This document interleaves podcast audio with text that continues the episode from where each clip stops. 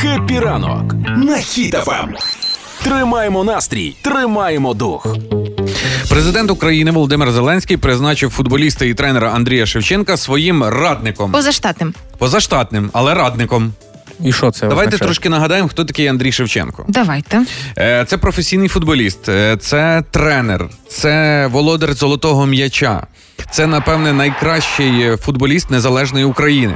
Ну, зараз уже е, різні молоді. Ну так, але е, новина облетіла і соцмережі, і всюди почали е, спочатку деякі ну не розуміють, а для чого це? А для чого Шевченка робити цим радником? Що саме він буде радити Володимиру Олександровичу? Так, але дивіться, Шевченка, ну, по-перше, Шевченка знають весь світ. Якщо Звичайно. почнемо з того, асоціація України по початку 2000 це було типу про Шевченка. Знали тільки Шевченка, Чорнобиль і там ще і ще щось.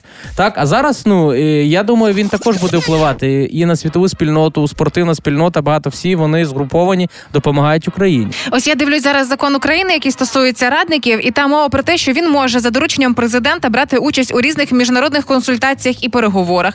Очевидно, Шевченко буде займатися питаннями і виключення росіян з усіх можливих спортивних змагань, де бере участь Україна, що теж допускаю. Але можливо є надзадача якась у Шевченка. Зокрема, а, якщо Зеленський відповідає за захист країни, то ми розуміємо, що Шевченко відповідає за що, хлопці? За півзахист? Звісно.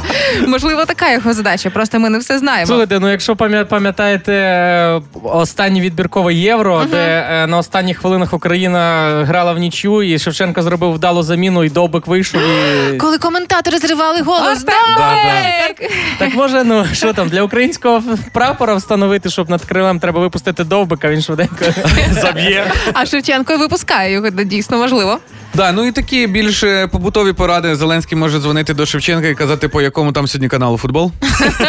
Ні, але якщо зараз зараз е, старіки, як я, зрозуміють, що е, це символізм, це символізм. 99-й рік, жовтень місяць. Збірна України грає проти збірної Росії на Так. Лужніках в Так. Москві. Так. 87 хвилина. Україна програє 1-0. Шевченко йде бити штрафний. Він пробиває лисий Філімонов. Воротар закидує собі в ворота. Україна проходить далі, а Росія що? пф, вилітає назавжди.